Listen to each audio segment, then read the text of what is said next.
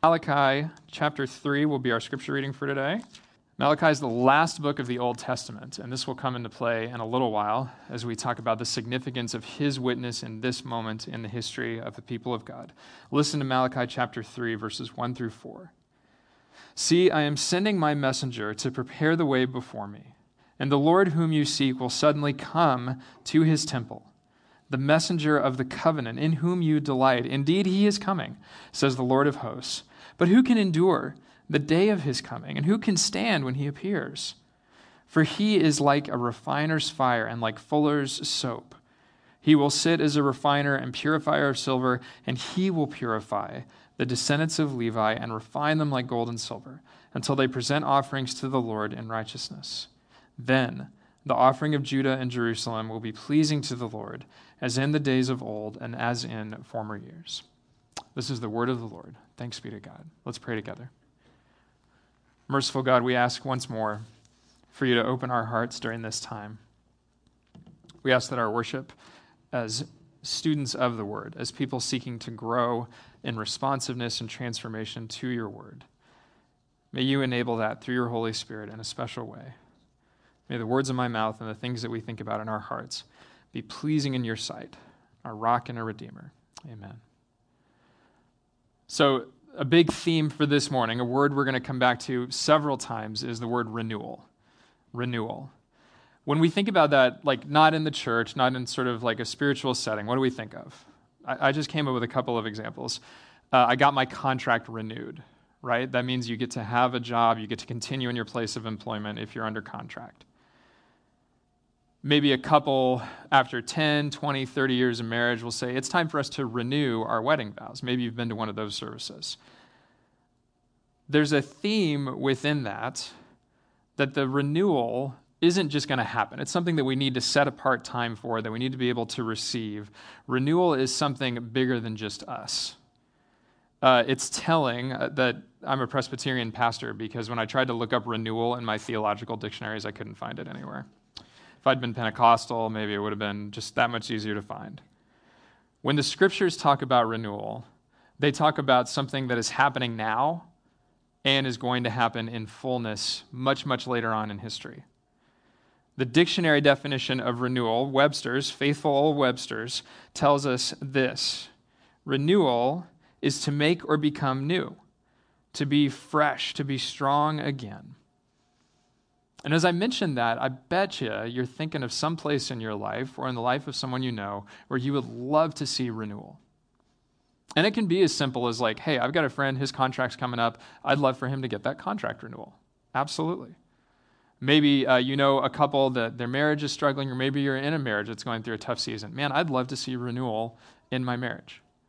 Those are sort of the two broadest examples that I could think of. But what if there's a level deeper? What if there's a part of you that is just so tired of being in relationship with your neighbors, so tired of the people you work with, so tired of the person that you share your life with? And renewal, it's like, what, how could we even get to that point, right? Or you're so broken down by a season in life where you thought stuff was going to go one way and it just went the complete opposite direction. You thought having a kid would be the greatest thing ever, and having a kid is the greatest thing ever, but oh my gosh, is it a lot of work? And you're looking for renewal within that. So, throughout the summer, we've been talking about these short books of the Bible, right? Short books, big questions. And the big question for us today is how am I trying to find renewal in my life? What are the places where I'm looking for it? How am I trying to get there? And I think maybe the bigger question, maybe the meta question for this is can life still come from dead places? Can life still come from places that I've just gotten used to assuming are dead, they're not working anymore, I just need to move on? And I think the witness of scriptures, both the Old and the New Testament, is that absolutely life can come from dead places. That's, that's the miracle of Easter. But as we think today about Malachi and about his promise of renewal, which I just read for us, I want to hold out to you that there are plenty of places in our lives that we might say, I just I don't think that can work anymore. I don't I don't know if renewal can come there. Hold open the possibility as we talk today that renewal can come. And that's our thesis for the morning. Malachi promises renewal through the coming gift, gift of Jesus Christ. Malachi promises renewal through the coming gift of Jesus. And so, underneath that, we're going to ask three different questions, which are outlined in your bulletin. What's the problem? Who is coming? Not what should we do, but who is coming? And then what's going to happen? What's the problem? Who's coming? What's going to happen? So let's start with what's the problem. This is where we kind of take stock of Malachi. We kind of learn a little bit about the context as we've been doing through each week of the summer. Now, uh, when I was in seminary, we joked that Malachi is the Italian prophet, Malachi. So if you want to just practice that with me, right? Say molto bene or anything like that. That, that, that can substitute for our amens today, right? Because normally we're like doing a lot of that here at Bethany. Molto bene. What's happening in the larger picture around Malachi, the Italian prophet? This, he's not really Italian. Nobody write that down. One of the guys that's on teaching team went to Princeton, and we started to joke about Malachi, the Italian prophet, and he's like, wait, is he really Italian? And we're like, no, you just went to Princeton where everything's really serious. Like, the rest of us learned how to have fun with this kind of thing. What's happening in the nation of Israel? The temple, which we've talked about a bunch of different weeks, this has kind of been a theme throughout our looking of the books of the Old Testament, these short books. The temple's back. The temple has been restored. The people of Israel are worshiping. They're engaging in life and community. The devastation that had happened has been restored. There's been a form of renewal for the people of Israel. But a key part of their society has not experienced this kind of renewal, and that's their leadership. The spiritual leaders of the people of Israel are faltering. Okay, so who are the spiritual leaders? Who are these people? Well, they were, they were men, they were priests, and they were the guys who were at the temple each day and who followed not just the rules that God outlined for his people in the scriptures, but the rules that their culture had come up with over the years. They started to design these things that applied to them, and they felt like in order to achieve a place of holiness, they had to keep the rules. Well, thank goodness none of us have ever struggled with that, right? The, the priests, the precursors to the Pharisees and all these people that Jesus was in conflict with, what they had lost, what they were in crisis about, was that the love of God, the grace and generosity of God, which we will celebrate at the table in just a moment, was off their radar screens. What they wanted to do was a little bit like the elder brother in the story of the prodigal son. They wanted to be with God by keeping God's rules. They wanted to make that their pathway into relationship and vitality with God. Malachi spends most of chapter 1, chapter 2, and a little bit of chapter 3 telling these leaders, like, you've missed it. And now your people are missing it because as go leaders, so goes the community that they lead. He's telling these priests, listen up, you are practicing religion, religion in the pejorative sense of it. This will not save you. Keeping the rules will not keep you warm at night. Now, the big takeaway in all of this is that God's people despite having a restored temple, like the building is ready, the edifice is in place, they have the right staff in place, but their hearts are not there. And their leaders are to blame. Listen uh, to Malachi chapter 2.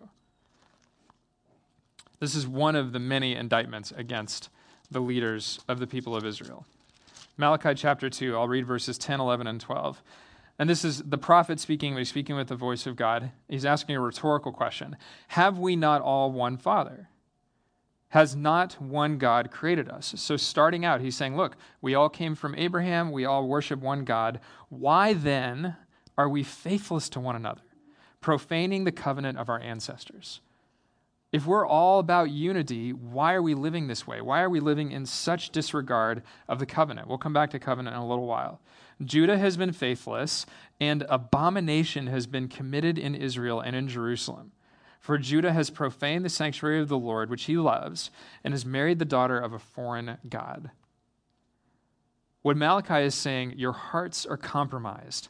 And as a result, whatever religious things you're doing, whatever pietistic expressions are coming into being because of the worship that's happening at the restored temple, that's also compromised. It's not working because you guys aren't working the right way.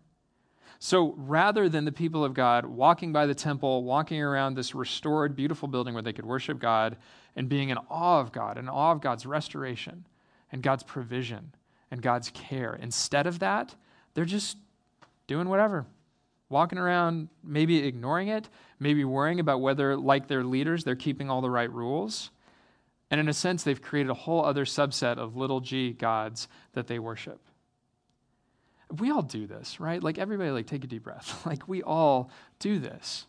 In various forms, we all do it. We go through a season of fatigue where you're just you're running out of steam. You're just tired. And so we dream about vacation. We dream about a drink with an umbrella in it and a beach spread out in front of us. We're discouraged at work, so what do we do? We dream about another job. We dream about retiring at 30 or 40 or 50.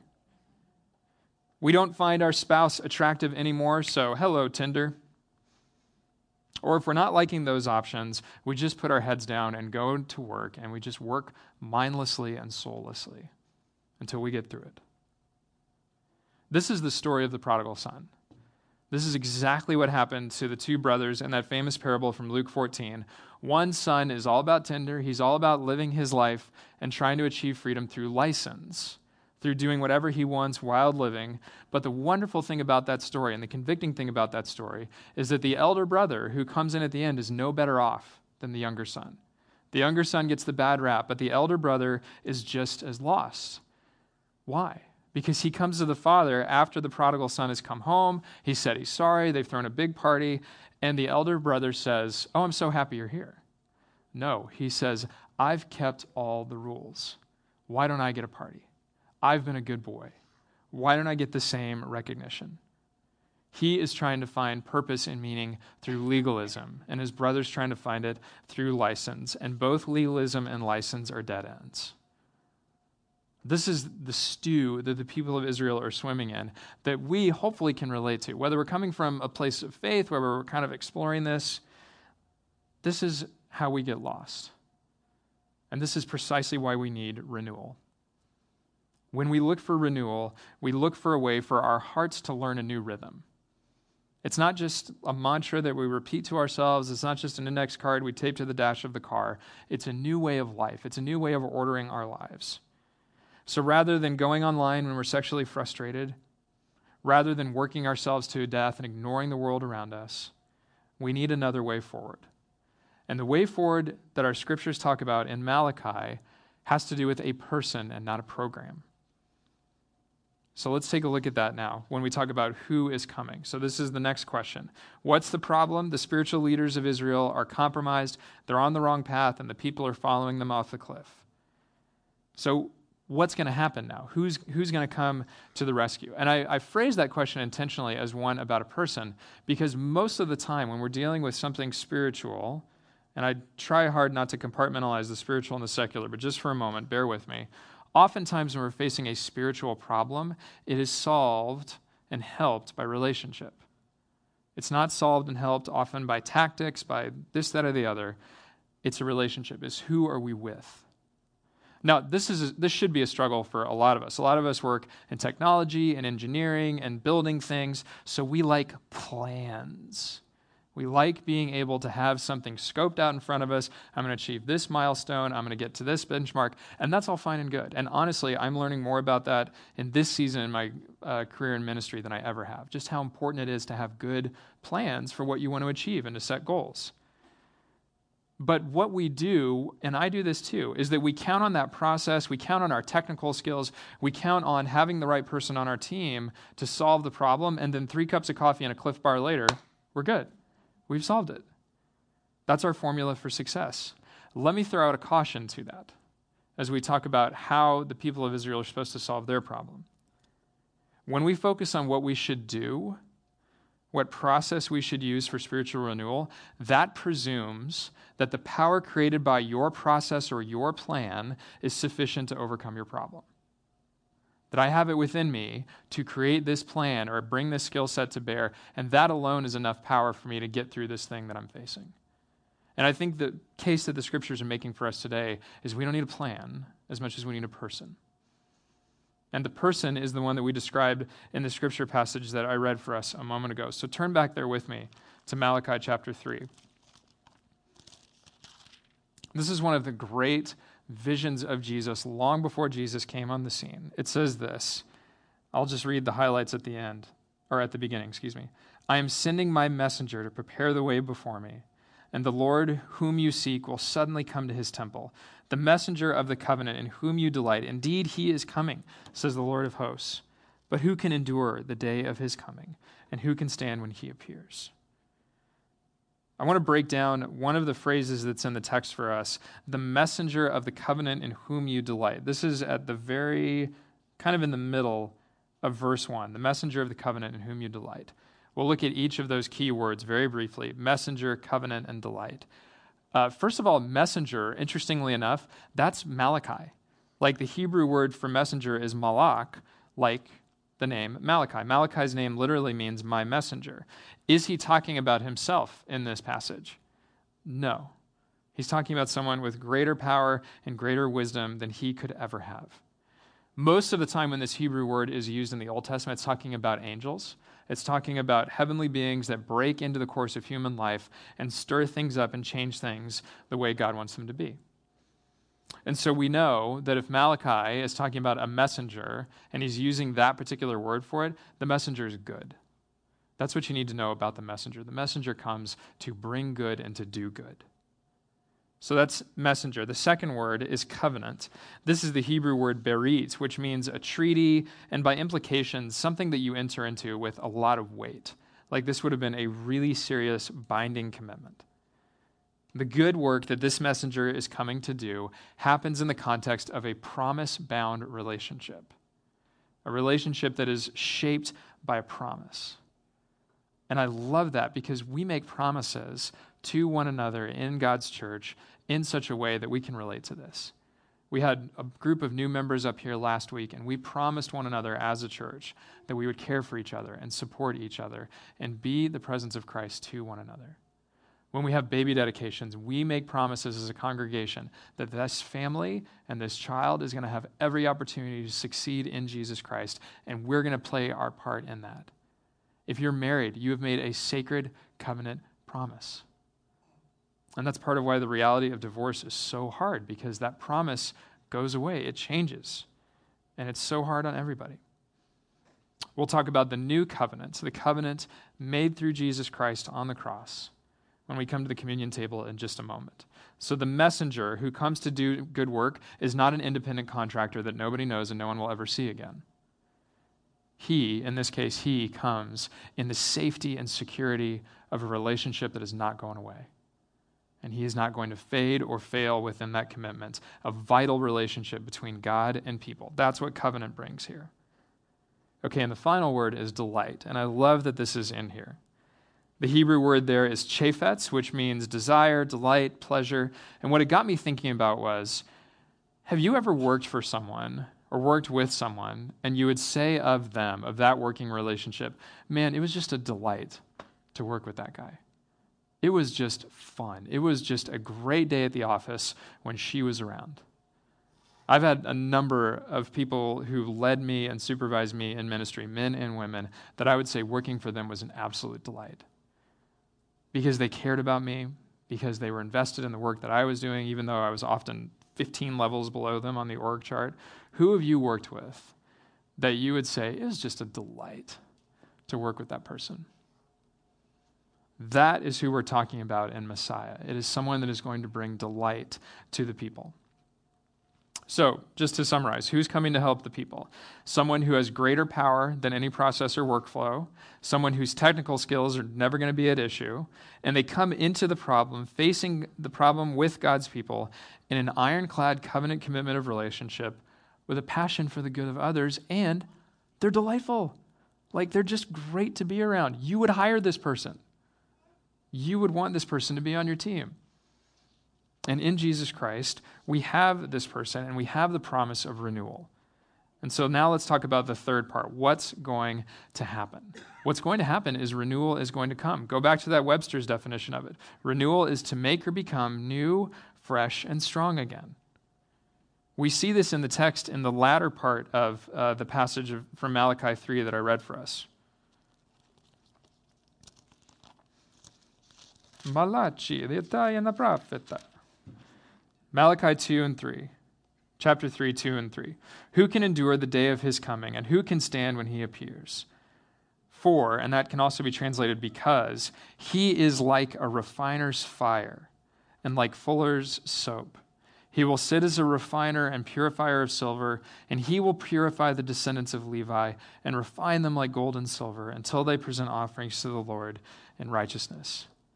The key themes from that passage are righteousness, or excuse me, refinement and cleansing. So let's talk about refinement. Messiah is going to come and bring refinement to his people. In this passage, we're talking about refinement of metals, which was a common uh, illustration in the scriptures. And it's not a fun process. If you've ever watched metal being refined, watching the dross and the other things sort of fall off of it, refinement is really hard. And to say it's sort of, it's it's absolutely cliched now to say oh so and so has very refined taste. That means they can afford to go eat at expensive restaurants and like eat and drink things that they maybe didn't like, right? This is different. This is a costly form of refinement. Uh, I've been told that uh, one of the gifts I have, one of the things that God's enabled me to do, and I'm not perfect at this by any means, is I try to be intentional with people. I really try to treat people like I'm with them, like I'm not, you know, bringing my attention elsewhere. I'm trying to remember things about that person. I'm trying to show them that I'm really with them. And I know a lot of you guys would affirm that for me, and I'm grateful. That comes from a place of deep pain and loneliness in my own life. Like many of us, I've struggled with loneliness throughout my life right after college was one of the loneliest times of my whole life. All my friends had graduated. I stayed in the town where I was living. I had some community around me, but it just it felt like the doors were closing and with the last one here, please turn off all the lights. I felt like I'd been abandoned. I felt like I'd been cut off from relationships. And so that pain, I think, translated by the grace of God, and refined me so that one of the things that I now do as an adult is I try to be intentional with people. I try to bring that value to bear in the things that I do. And it was very costly for me to get to that value. If you think about the values that help define your own life, I value honesty, I value faithfulness, I value frugality. Those are things that we don't just trip and fall into. They're things that are taught to us, shown to us, or that suffering brings to us. And I think, especially when suffering is in play, that's us experiencing the kind of refinement that this passage is talking about. If you're not a follower of Jesus, you can experience refinement. It's one of the ways that God beckons you toward Him. And if you are a follower of Jesus, if you're connected to someone who's going through suffering and pain, we know how to do this the wrong way. Don't bring in a bunch of cliches or anything like that. But if someone you know who's far from God is hurting, you can start this refinement type conversation with them and say, Yeah, but what do you think God might be teaching you? Or what do you think you might be needing to learn through this? It's got to be in the right context, the right kind of relationship. But this is a great entry point for being able to talk to our secular friends about what God does in refinement. Now, cleansing, the other part of this, is a lot more agreeable to the stomach than refinement. Did you catch that term in there, like Fuller's soap? Fuller, like lower, lowercase Fuller? I didn't know what a Fuller was, so of course I had to go look it up. It turns out that a fuller was somebody's job back in the Old Testament times where they were responsible for getting your whites brighter white than you could imagine, like beyond Bounty Fresh, beyond any of that. This is how Jesus is actually described at the Transfiguration. Turn with me to Mark chapter 9. The Transfiguration is a moment of incredible holiness and power where Jesus Christ is with his disciples. He's up on a mountainside, and something incredible happens. Something beyond the explanation of just science happens. He's transformed. Listen to this. Six days later, Jesus took with him Peter and James and John, led them up a high mountain apart by themselves and he was transfigured before them, and his clothes became dazzling white, such as no one or no fuller on earth could bleach them. So if there's a fuller standing around watching Jesus at the transfiguration, he's going like, "Dude, I need your secret. Like how how'd you pull this off? Those are like the whitest clothes I've ever seen." In seriousness though, this is the moment when Jesus' glory breaks through and the disciples go, "Oh, we had no idea this is who we are with. We are with Messiah. And the cleansing, the clarity, the purity of that moment just sort of stumps them and shocks them into a place where they realize who he is. So, through one word in the book of Malachi, we are connected to one of the most amazing moments in Jesus' ministry when he is transformed in front of his disciples. As Jesus was transformed in that moment to reveal glory and power beyond this earth, so are both individuals and communities able to experience his renewal. We are able to experience his renewal. God's renewal is his ability to make both individuals and a community new and fresh and strong again now and at the end of time when Christ comes and makes everything right and wipes away every tear and the new heavens and the new earth come. That's a whole other sermon series. But for today, I want to focus on the now when we can experience renewal. The way that God brought renewal to the people of Israel through this time in their history was to show them a vision for Messiah, to unite them, and then later on at the end of Malachi chapter 3 and at the beginning of chapter 4, the people they get it together. They start taking notes. They start going, "You know what? We've been off the mark. They turn away from their old ways of life. They actually start writing down things that God has done in their midst so they don't forget anymore, which I really like because I can't remember stuff unless I write it down. And then in chapter 4 of Malachi, healing breaks out. That's where we get that great phrase that will be healing within his wings, under his wings, under the care of our God. So the people of Israel experience God's renewal, and there is healing in their community, there is transformation in their way of life. And it's something that we need to. There was a, a poet and a hymnodist from the 18th century named William Cowper. Cowper was part of the abolitionist movement, so he worked with William Wilberforce and these other guys who tried to help the United Kingdom steer away from slavery and move toward a time when there were no longer slaves throughout the kingdom. And like many of those men, he had a gift for writing, and Cowper wrote this line in one of his hymns that I want to share as a word of encouragement. And I'll share a story about how this has meant something to me. Listen to this, I'll read it twice. To see the law by Christ fulfilled and hear his pardoning voice transforms a slave into a child and duty into choice. To see the law by Christ fulfilled and hear his pardoning voice transforms a slave into a child and a duty into choice. That's what happens when we ask for renewal. It stops being about duty, it starts being about something that we want to live into as followers of Jesus Christ. For me, uh, this kind of renewal has come more and more often, not shockingly, through times where I can be silent, where I can be alone, where I can just think and kind of have God speak into those moments. Silence is at a commodity in my house. My wife and I have three children under the age of six. That's where I find daily renewal, honestly. And the question that I would ask is where do you need to go to remember that Christ has fulfilled the law? You don't got to keep banging your head against the wall, He has done it. Where do you need to go to hear His voice? Where do you need to go so that that transformation of duty and sort of this is what I'm supposed to do and what I got to do, how can that be changed? So that it's the longing of your heart, so that renewal springs up through the heart. That's what the people of Israel had to go through.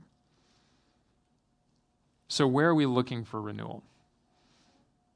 Are we looking for a renewal through a process? Are we looking through renewal through a new set of circumstances? Are we looking for a new relationship? The interesting thing about the renewal that Malachi brought to the people of Israel was that they had to enjoy it in that moment and then they had to wait a really long time for Jesus. You may know this, but Malachi is the last book of the Old Testament, and there's 400 years of history between the end of the Old Testament and the coming of Jesus Christ. 400 years. And during those 400 years, the people of Israel were not sitting pretty. They had four different violent rulers overthrow them yet again. And so by the time Jesus comes around, they're living under the rule of Herod, not a nice guy. They went through season after season of various forms of religious oppression and being in power and not being in power. It was very disruptive.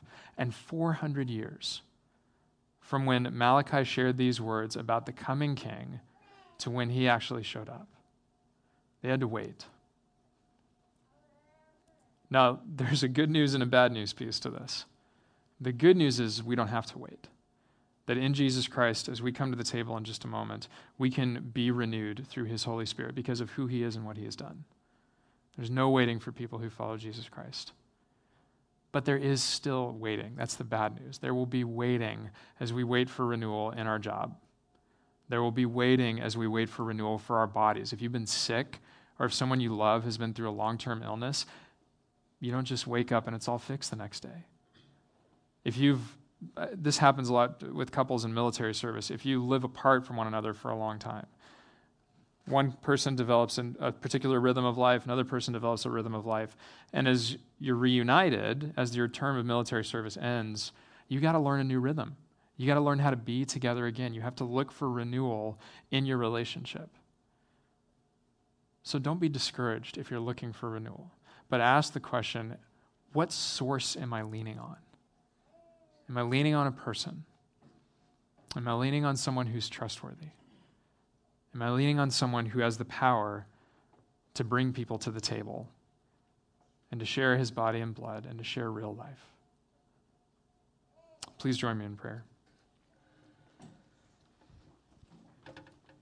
Jesus, as we now get ready to come to your table, we recognize that your renewal is right in front of us. We're humbled by that, but we're also mindful that we can't make it happen. We can consider your goodness, we can get to quiet places, but ultimately, it's your gift to us that brings renewal. So, as we prepare our hearts for the table, as we prepare our hearts for this juice and this bread, May you be speaking to us now and in these moments in worship about where we can look for your renewal, where we can be asking for it, seeking it, praying for it, and how you would have that happen, not just for us, but for the sake of others. Thank you that your renewal is never just about one person, it is about whole communities. And at this table, would you stir up our imaginations for renewal throughout our community? We ask in the name of Christ. Amen. I'm going to invite those uh, serving communion to come forward and join me. This table is not the property of Bethany Community Church. It is not the table of Peter Kirk Community Center. This table is the table of Jesus Christ, and he welcomes those who follow him to this table. Uh, these folks are going to be up here with me, and they're going to serve these very simple elements of bread and juice. We also have uh, allergy free elements up here, gluten free, if you have any concerns about that. That's in the smaller basket. And so we do this because Jesus did this with his friends. These friends that he was sealed in relationship with through his body and through his blood. And they didn't even know it was coming when they were with him. They had no idea that when he sat down with them on the night that he was betrayed and he broke bread and he offered it to them, they, they had no clue that he was going to say, This is my body broken for you. Take and eat. Do this and remember me. In the same manner, after supper, he took the cup and he poured out the cup and said to his disciples, This cup is the new covenant in my blood, shed for the forgiveness of sins for many.